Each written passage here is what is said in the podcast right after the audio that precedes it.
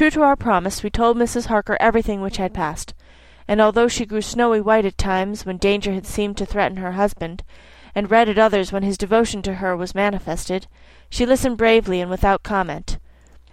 When we came to the part where Harker had rushed at the Count so recklessly, she clung to her husband's arm, and held it tight as though her clinging could protect him from any harm that might come. She said nothing, however, till the narration was all done, and matters had been brought up to the present time. Then, without letting go her husband's hand, she stood up amongst us and spoke. Oh, that I could give any idea of the scene, of that sweet, sweet, good, good woman in all the radiant beauty of her youth and animation, with the red scar on her forehead of which she was conscious, and which we saw with grinding of our teeth, remembering whence and how it came; her loving kindness against our grim hate; her tender faith against all our fears and doubting; and we, knowing that so far as symbols went, she, with all her goodness and purity and faith, was outcast from God.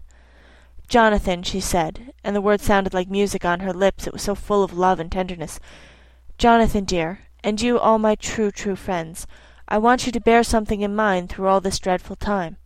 I know that you must fight, that you must destroy even as you destroyed the false Lucy, so that the true Lucy might live hereafter; but it is not a work of hate. That poor soul who has wrought all this misery is the saddest case of all. Just think what will be his joy when he, too, is destroyed in his worser part, that his better part may have spiritual immortality. You must be pitiful to him too, though it may not hold your hands from his destruction."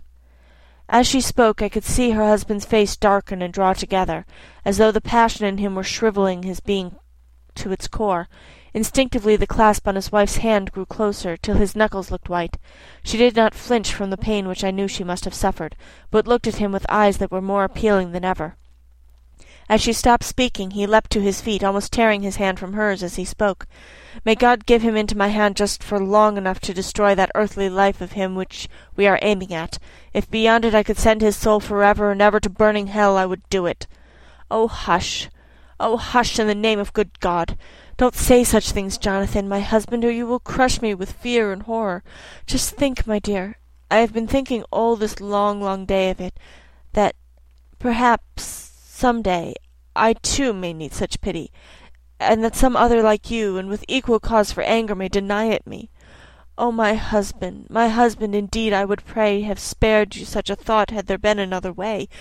But I pray that God may not have treasured your wild words, except as the heartbroken wail of a very loving and sorely stricken man.